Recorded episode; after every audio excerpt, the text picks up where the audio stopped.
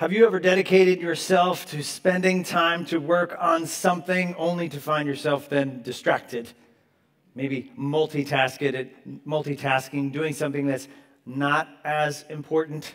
I mean, I think we all do that. Just this morning, self disclosure, sharing feelings. I'm working on the sermon. I'm up early. I'm doing my thing. I'm cruising. I'm like, this is good. I feel good about this. I wonder what's happening in the news. Boop. You go over to the and just, what am I doing? Why, why did I do that? It's not the most important thing right now. I should be focusing on the task at hand, which is work, working on the sermon. I didn't finish. I kept reading the news, so I really don't know how this is going to work out. So, the internet, just kidding. The internet is a great time waster. We check our social media on our phones. Maybe we're working around the house. We get pulled off into every. Any, I know some of you are these people, right? You do like one thing in one room, but then you get distracted in another room, and then you got like 15 rooms of the house torn apart. Yeah, it happens to everybody. We're trying to study. We wonder if any friends gave any updates to their Instagram storylines, so we take out our phone and just check just to make sure. Off we go. There goes 15, 20 minutes. Distracted, wasting time on things that are not the main priority at the moment. Jesus was on the earth for about 30 years, and his ministry lasted only about three years. How do you think Jesus did with his time management, with his priority management? How do you think Jesus did with focusing on the main thing, with the mission at hand? There was no one better. Jesus, of course, did the work perfectly. He perfectly managed his priorities in order to stay focused with laser like intensity on the work that was there to do, his mission, his redemptive mission in the gospel. He knew the cross awaited him, and every day it got closer, and he focused on that mission as a priority.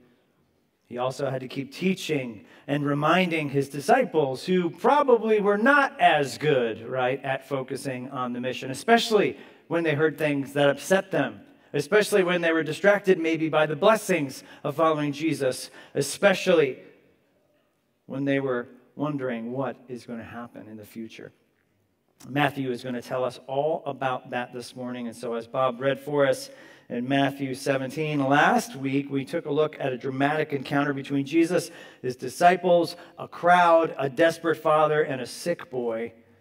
And hopefully, you saw last week that comparison that Matthew was trying to draw between the misplaced faith of the disciples and the weak yet powerful faith of the desperate father to heal his son.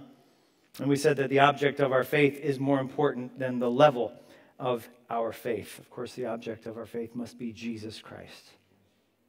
This week, Jesus continues his ministry his journey, he ends up back in his hometown in Galilee and specifically Capernaum. And for the second official time, Jesus predicts his own death. Let's look back at Matthew 17 and verse 22. It says, As they were gathering in Galilee, Jesus said to them, The Son of Man is about to be delivered into the hands of men, and they will kill him, and he will be raised on the third day.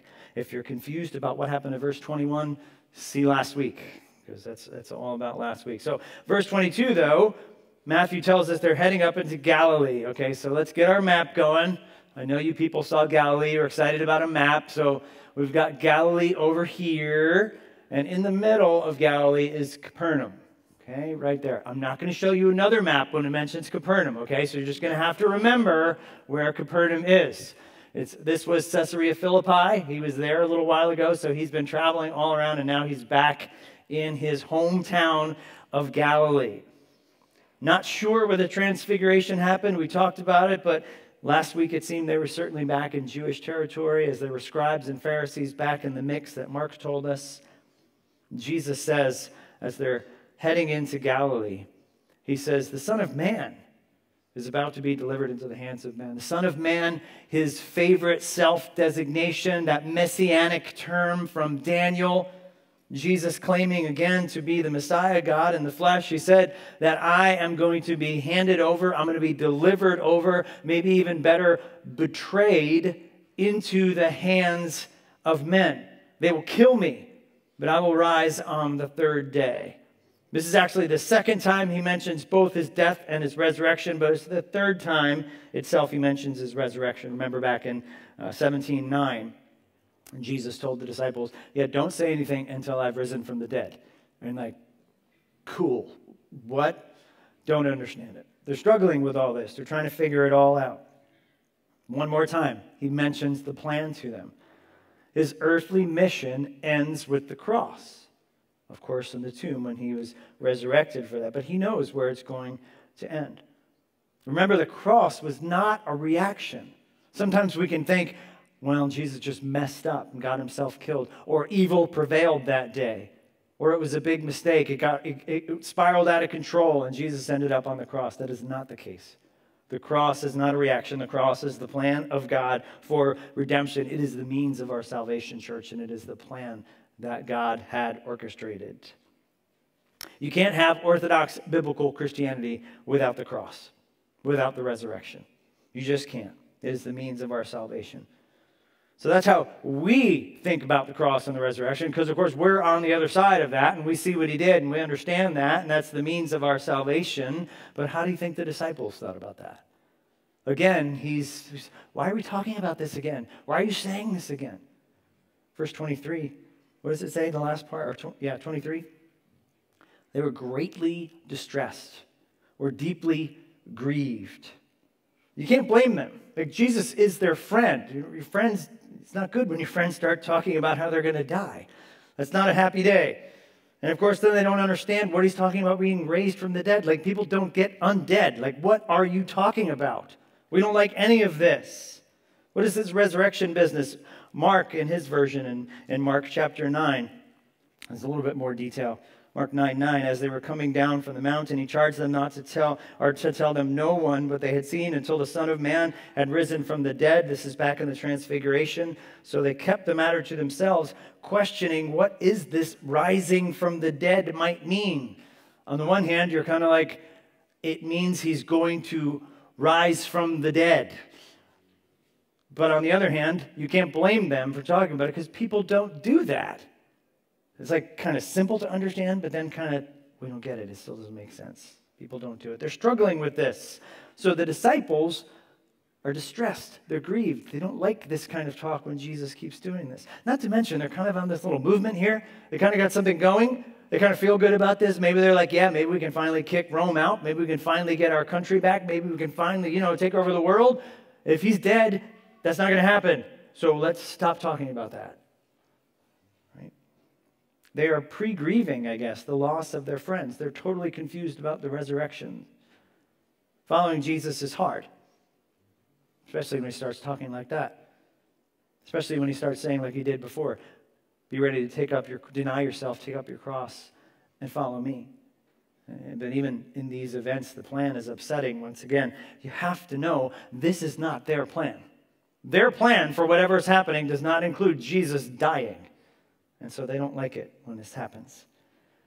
That's the point. Following Jesus means embracing his plan.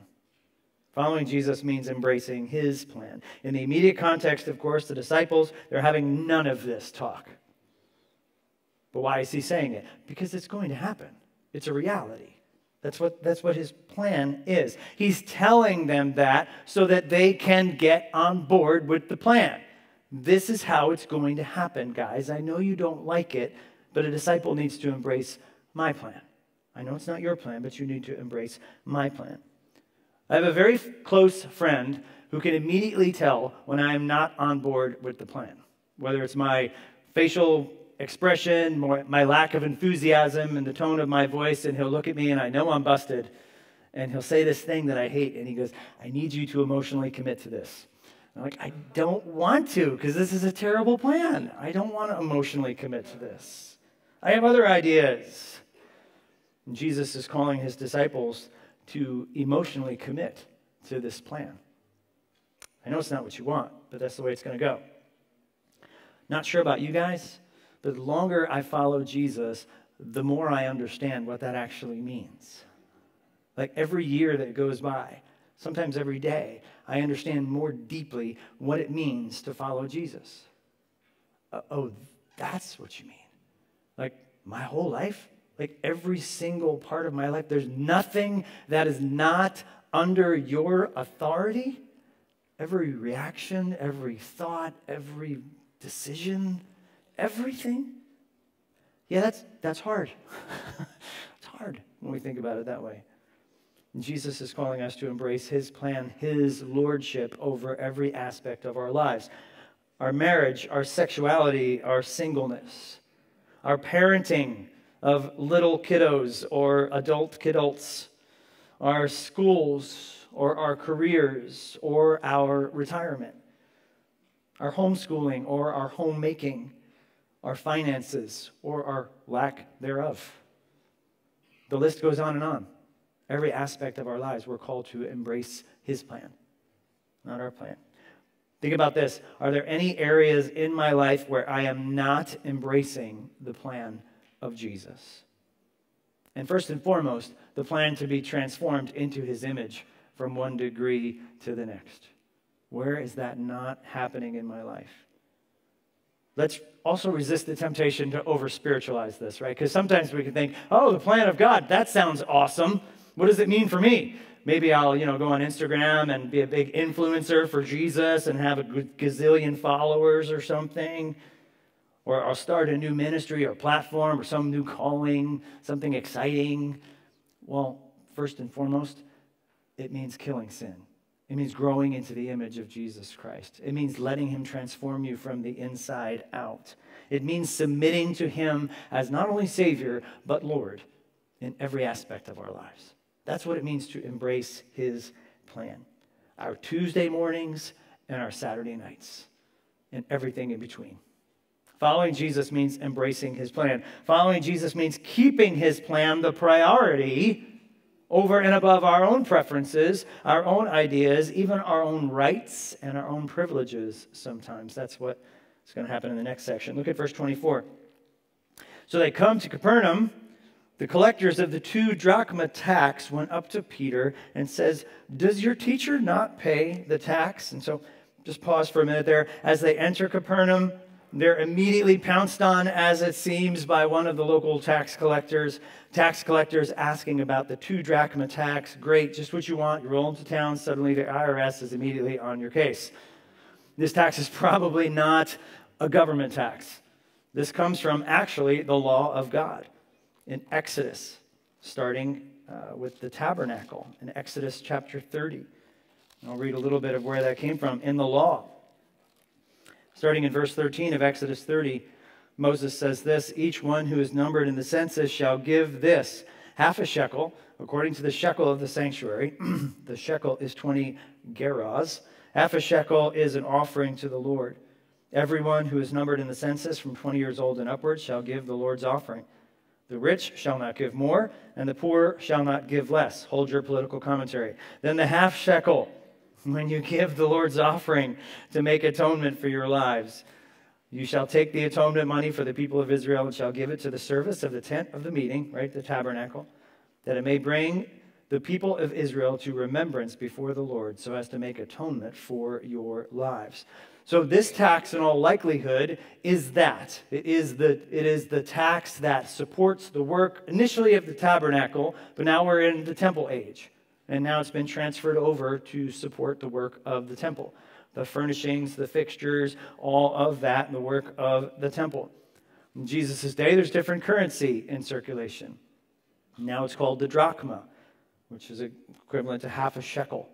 It was sort of like the Nehemiah Fund, but it was continual. And it functioned as not only a census, as we see in Exodus, but as a means to continue the work of the ministry in the temple.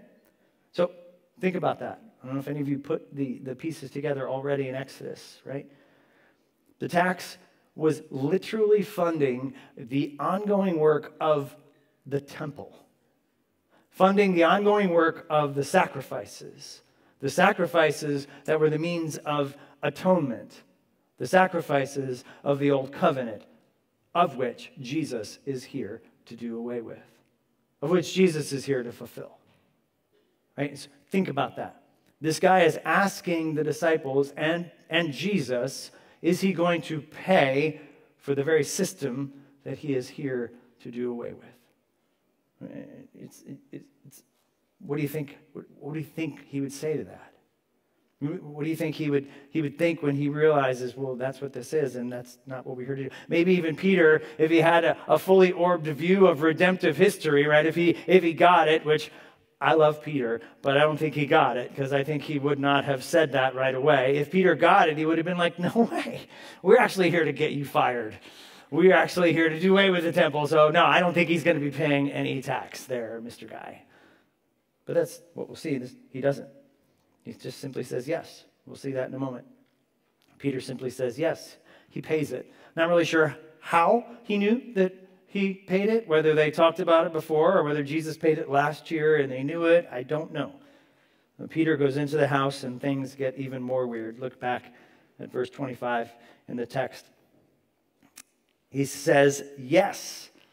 And when he came into the house, Jesus spoke to him first, saying, What do you think, Simon? From whom do the kings of the earth take toll or tax? From their sons or from others? And when he said from others, Jesus said to him, Then the sons are free. Peter again simply responds, Yes, he pays it. Cool story. Walks inside. That's it. End of conversation. He runs into Jesus. Not exactly sure how Jesus knew what the conversation was. Maybe he overheard through the window. Maybe Jesus, just being Jesus, knew that's what they were talking about. He asks Peter, What do you think, Simon?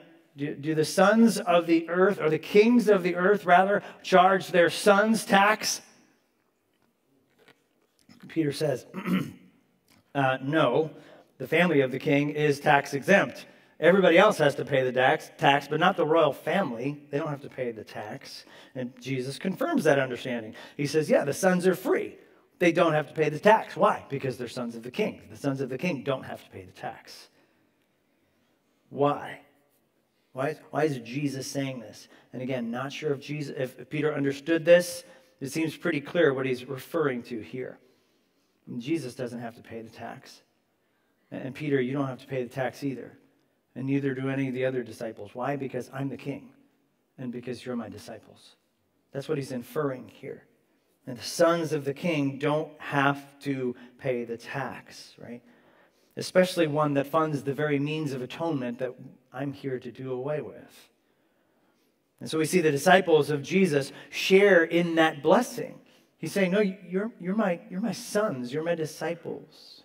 You're, you're exempt, you are free from paying the tax. And so I'll say it this way following Jesus means sharing in the blessings of the king. Following Jesus means sharing in the blessings of the king. And let's face it, church, there are blessings for following Jesus. Sometimes we don't talk about the blessings so much because we're afraid we might be a little prosperity gospel ish, but, but there, are bless, there are blessings for following Jesus. And I'm primarily meaning spiritually. There are spiritual blessings in following Jesus. If you ever want a helpful place in Scripture to remind yourself of the spiritual blessings of following Jesus, get yourself to Ephesians chapter 1 and soak yourself in Ephesians chapter 1. Starting in verse 3, he said, Blessed be the God and Father of our Lord Jesus Christ, who has blessed us in Christ, watch this, with every spiritual blessing in the heavenly places even as he chose us in him before the foundation of the world, that we should be holy and blameless before him. In love, he predestined us for adoption as sons through Jesus Christ, according to the purpose of his will, to the praise of his glorious grace, with which he has blessed us in the beloved. In him, we have redemption through his blood the forgiveness of our trespasses according to the riches of his grace, which he lavished on us in all wisdom and insight, making known to us the mystery of his will according to his purpose, which he set forth in Christ as a plan for the fullness of his time to unite all things in him, all things on heaven and on earth.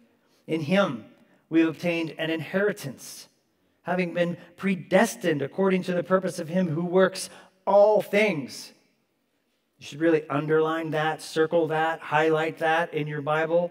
He works all things. Don't cross it out and write some things. He works all things according to the purpose and counsel of his will, so that we who were first to hope in Christ might be to the praise of his glory. In him you also, he's not done yet, when you heard the word of truth, the gospel of your salvation, and believed in him, You were sealed with the promised Holy Spirit, who is the guarantee of your inheritance until we acquire possession of it through the praise of his glory. How does that change your Monday?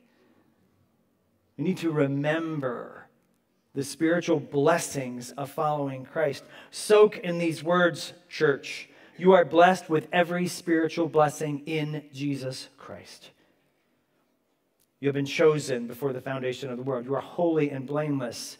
You are predestined for adoption into his family. You've been blessed with his grace that, oh, by the way, he lavished on you, not sparingly.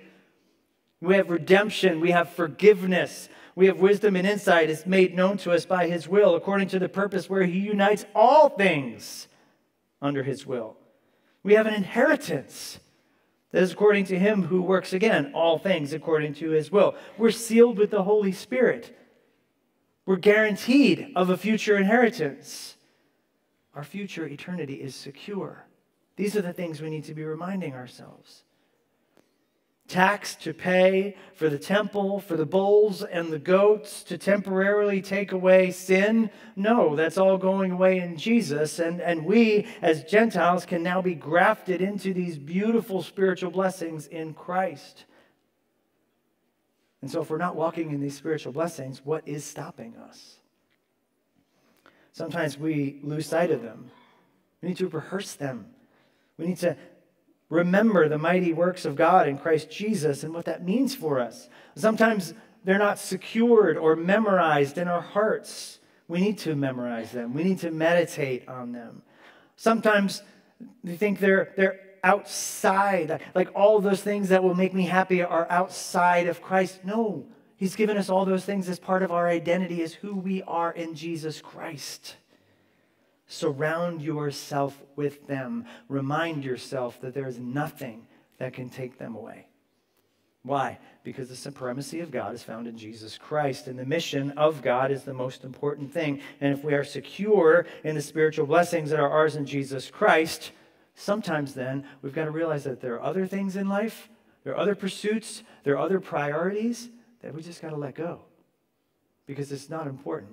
It's not as important as the main mission it's not as important as what these spiritual blessings then mean for us, will do for us. We've got to look some of these things in the face sometime and say, not important. Not going to go to war on that. Not going to worry about that. And that's exactly where Jesus ends up. Look at verse 27. He says, however, not to give offense to them, go to the sea and cast a hook and take the first fish that comes up. When you open its mouth, you will find a shekel. Take that and give it to them for me and for yourself.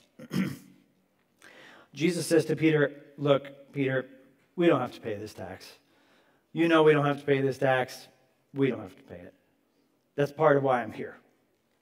But there's something way more important going on here than paying this tax. And we don't want to get hung up on this fight. And so, so not to offend them, not to create a scandal, watch this, not to create a stumbling block, we're just going to pay the tax. We're just going to pay it. And how he pays it is so cool. I mean, come on. He could have just gone, I got it, bink, but he didn't, right? It's not they probably had like a pile of coins around. They probably this was just probably one more thing. It's like, oh great, we got the tax collector at the door. It's not like they're in the gospel ministry for the money. So they, there's just one more thing that they had to worry about. Where are they going to get the money? But but then Jesus, no, he has to do it miraculously here. He tells Peter to grab his rod and his reel. Tells him to head to the Sea of Galilee, hook up a buzzbait or a Senko worm or whatever you think. Some of you are fishermen will get that. You'll cast that out and he says, The first fish that you catch, open it up, and it's going to have coin in it. It's probably not a shekel. The word isn't a shekel. I'm not sure why ESV went with a shekel. It just means a silver coin. And it's going to pay for both of us. Take that fishy smelling coin, give it to the tax collector, right? You had to know that was part of it. Here's your, here's your little, you know, it smells like a fish. Long story, cool story, but here you go. That's for me and Jesus. Look at the sovereign control of Jesus over his creation. This, of course, you know that I spent some time looking at this, isn't actually out of the ordinary. The fish is probably one of those kind of bottom feeder fishes, right? And that's their job. They, they go around the bottom, they scoop up stuff. It's not uncommon that you'd find weird things in a fish's mouth, right? Maybe even not uncommon that you'd find a coin. But Jesus isn't relying on random chance here. This is Jesus. This is a miracle. And so he, he had that fish, whether he had it scoop up this coin or whether Jesus miraculously placed it, miraculously placed it in his mouth. And Peter goes fishing at the exact same moment and catches the exact fish that Jesus wants him to. And Peter somehow doesn't lose the fish, and the fish comes and he gets the first fish. Why can't that happen to me when I go fishing? That's what I want to know. We don't know if this actually happened. Matthew doesn't tell us that, yes, Peter went out and did all of those things. It doesn't appear in any of the other Gospels. This is just the, the one and only shot we have here. But I would speculate that Peter did. I mean, how could you not? You just go just to see if it worked. All right, cool. Let's see, see if this actually works.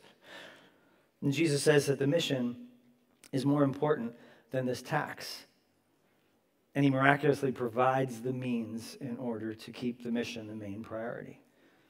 So I'll put it this way following Jesus means relying on Jesus to provide. Following Jesus means relying on Jesus to provide. Again, you have to realize these guys are not following Jesus for the money. They're all probably broke at this point. It's not like they had a pile of coins laying around again. It's just like, oh, give them, give them the, tax, the tax collector one of those coins. No, they probably didn't have any. God provides. Remember all the spiritual blessings we just rehearsed God provides for his disciples all they need, but watch this for what? For his mission. Right? So, sometimes we, get, we think about God providing and we just sang it in Great is Thy Faithfulness, amazing old hymn of the faith. But remember, God provides what, he, what we need for his mission. Sometimes we mix that up and we think, well, I need this, God. When are you going to provide this for me? And he's up there going, and you don't need it because I didn't give it to you. We've got to remember, He provides what we need for His mission, not our ideas, not our wants. Famous missionary to China, Hudson Taylor, said, Depend on it. God's work done in God's way will never lack God's supply. And that's what we hope to do and hope to be faithful here at Highlands. We hope to do God's work God's way, and we know that God will provide. And He has. And we, we have generous, generous people here. Many of us, were we to go around, be able to tell dramatic ways in which God has provided for us. I think that's part of why Jesus provided this coin in such a miraculous, dramatic way, is to remind us all that I'm in control. I I could get what you need out of the mouth of a fish. That's how powerful I am. But notice a first uh, a few things about this with me. First, Peter had to go get it. He had to go out and he had to go fish. Sometimes we can think that God supplying all of our needs, right, just means we sit around and wait for God to give us whatever we need. That we don't have to work, we don't have to hustle, we don't have to go things make make things happen with all the energy and all the strength that He's the one that provides us to go get all those things, right? Waiting on the Lord to provide doesn't mean waiting around and doing nothing. When we wait on the Lord, it is an active waiting on the Lord. Someone once said that we pray like it all depends on God and we work like it all depends on us. We know that He's the one that's going to ultimately supply it, but we're not just going to sit around and wait for it to happen. But second, what Philippians tells us is, is also, Philippians has told us time and time again, my God shall supply all of your needs according to the riches and glory in Christ Jesus, right? Many of us have that verse memorized, right? What Philippians tells us there's also what's happening in context in Matthew that God supplies his needs. How? According to the riches of Christ Jesus. That's how he supplies. God supplying our needs is not about self glorification, it's about the glory of God. How? In Jesus Christ. It's about the mission of what? The mission of Jesus Christ. It's about the gospel. It's about the supremacy of God in the face of Jesus Christ. So, God supplying our needs is going to be to glorify Himself through Jesus Christ. It's going to always come back to His Son, it's going to always come back to the mission of Jesus. Jesus says that they will pay the tax, and He provides for that in a very miraculous way. Why? For the sake of the gospel, for the sake of His mission. And so maybe I can summarize the big idea this way this morning. Following Jesus means keeping the mission primary. Following, the, the, following Jesus means keeping the mission primary.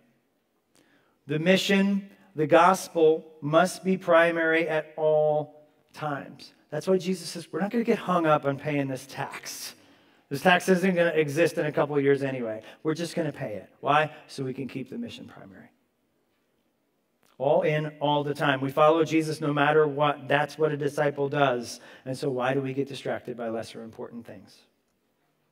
Following Jesus means embracing his plan, even when we don't like it, even when we make, even when it gets us upset or when it's hard. Following Jesus means sharing the blessings of the King. We do that. We follow Jesus. Why? Because it's worth it. We've got to remind ourselves that. Why do we do this? Why do we say no to sin? Why do we deny ourselves, take up our cross, and follow Him? Why do we do the hard work of growing as a Christian? Because it's worth it. Because we want those spiritual blessings. But following Jesus means relying on Him to provide what we need for the mission. And sometimes that means letting lesser things go by the wayside. Sometimes that means knowing what battles you really need to fight, what things you really need to be involved in. Do I really need to be this involved in politics? Do I really need to have this opinion on a social issue? Are they primary to the mission? Not saying we shouldn't be involved in politics, not saying we shouldn't have well thought out biblical positions on social issues, but we can't let that get in a higher position than the gospel. What rights do we need to lay down for the gospel? The disciples could have gone to war about this temple tax. And you know Peter, he was probably ready. Like once he figured it out, let's go. We're not paying this tax. We'll burn this place to the ground before I pay this little drachma tax. Jesus, we're just going to pay it. We're just going to pay it. You need to cool down and go fishing, right? totally reading into the text there, but I think it was probable. The disciples could have gone to war over this temple tax, but Jesus wouldn't let that happen. Why? Because it's a non issue compared to the mission of the gospel. What battles might we be fighting that we don't need to be involved in? What things in our lives need to be given a priority demotion to keep the mission of the gospel primary? Sometimes we do need to stand and fight, sometimes we don't. Sometimes we need to remember that the gospel mission is primary. One commentator puts it this way the principle at stake is one which we can and should and should be more widely applied. While there are times when a disciple must make an unpopular stand and so alienate others, many of the issues and practices on which we might legitimately differ from conventional assumptions are not worth fighting over. Watch this. A Christian community that sets up stumbling blocks only when it is really necessary is likely to be more effective in mission. We want to make big deals out of the things that the, the Bible makes big deals about. And the biggest deal in the Bible is the gospel of Jesus Christ. And so, church, we will die on that hill if we have to. But there are going to be other things that we're going to let go. Now, we've got to remember there are some other issues that have a direct beeline to the gospel whether it's our identity in Christ and being threatened by CRT or intersectionality or something like that, whether it's the idea of racial harmony being put more important than the gospel itself, whatever issue it might be, we've got to remember that there are some things that come in that are like rivaling for position, and we can't let that happen either. But we've got to keep the main thing the main thing. And that's the gospel of Jesus Christ. And any stumbling blocks we put up had better be primary to the mission of bringing glory to God through the making and maturing of disciples of Jesus Christ. What issues we need to stand and fight about, what things are primary in the mission, what are not, and do our lives reflect that priority order of the gospel? Maturing disciples, of course, starts with us too. Sometimes we say a song where we're like, yeah, make it mature disciples out there. No, us right? If, if we've been made a disciple, it's our job to get after it, to be matured. That's a priority, right? That's a priority. What things crowd your schedule from day to day that interrupt you being more mature as a believer in Jesus Christ? What, what, look at your calendar. Just look at it. What, what things have to go? What things do I have to drop in order for me to have more attention into maturing me as a disciple of Jesus Christ. Our lives reflect the priority and the primacy of the mission of the gospel. But we are part of the body of Christ together, of course, moving to the same end the glory of God in the church and in the world, and following Jesus, all of us together. In any church that names Jesus as Lord, and anywhere where there's a man standing in a pulpit that is preaching the Bible and preaching the supremacy of Christ and the or supremacy of God in the face of Jesus Christ, we need to join arms with them. We need to remember that's the primary mission. Following Jesus means keeping the mission primary. We have much to pray about this, don't we? Well, let's do that. Let's remember that God will, call, will enable us to do what He's called us to do. Father, we thank you for your goodness, your grace, your love. We thank you for the reality, and Lord, that what you've called us here to in this story of a temple tax, of a prediction again of your death. Lord, of the miraculous way in which you provided for this tax. Father, we pray that you will help us to understand these applications deep within our hearts. And we pray that as we do the hard work of making your mission primary in our own lives, that we would do that work with the aid of your Spirit, with the aid of your word. Would you open our eyes to those things that maybe we're involved in? Maybe we're in battles that we don't need to be in. Maybe we're prioritizing, prioritizing things in our lives and our schedules that are that don't need to be prioritized to the level that they are. Show us those. Bring your conviction, bring your strength, and let us remember that what you call us to, you'll equip us for, and we know that you will provide. Help us, Lord, to keep the mission of the gospel primary here at Highlands, but also in our own hearts. We pray it in Jesus' name. Amen.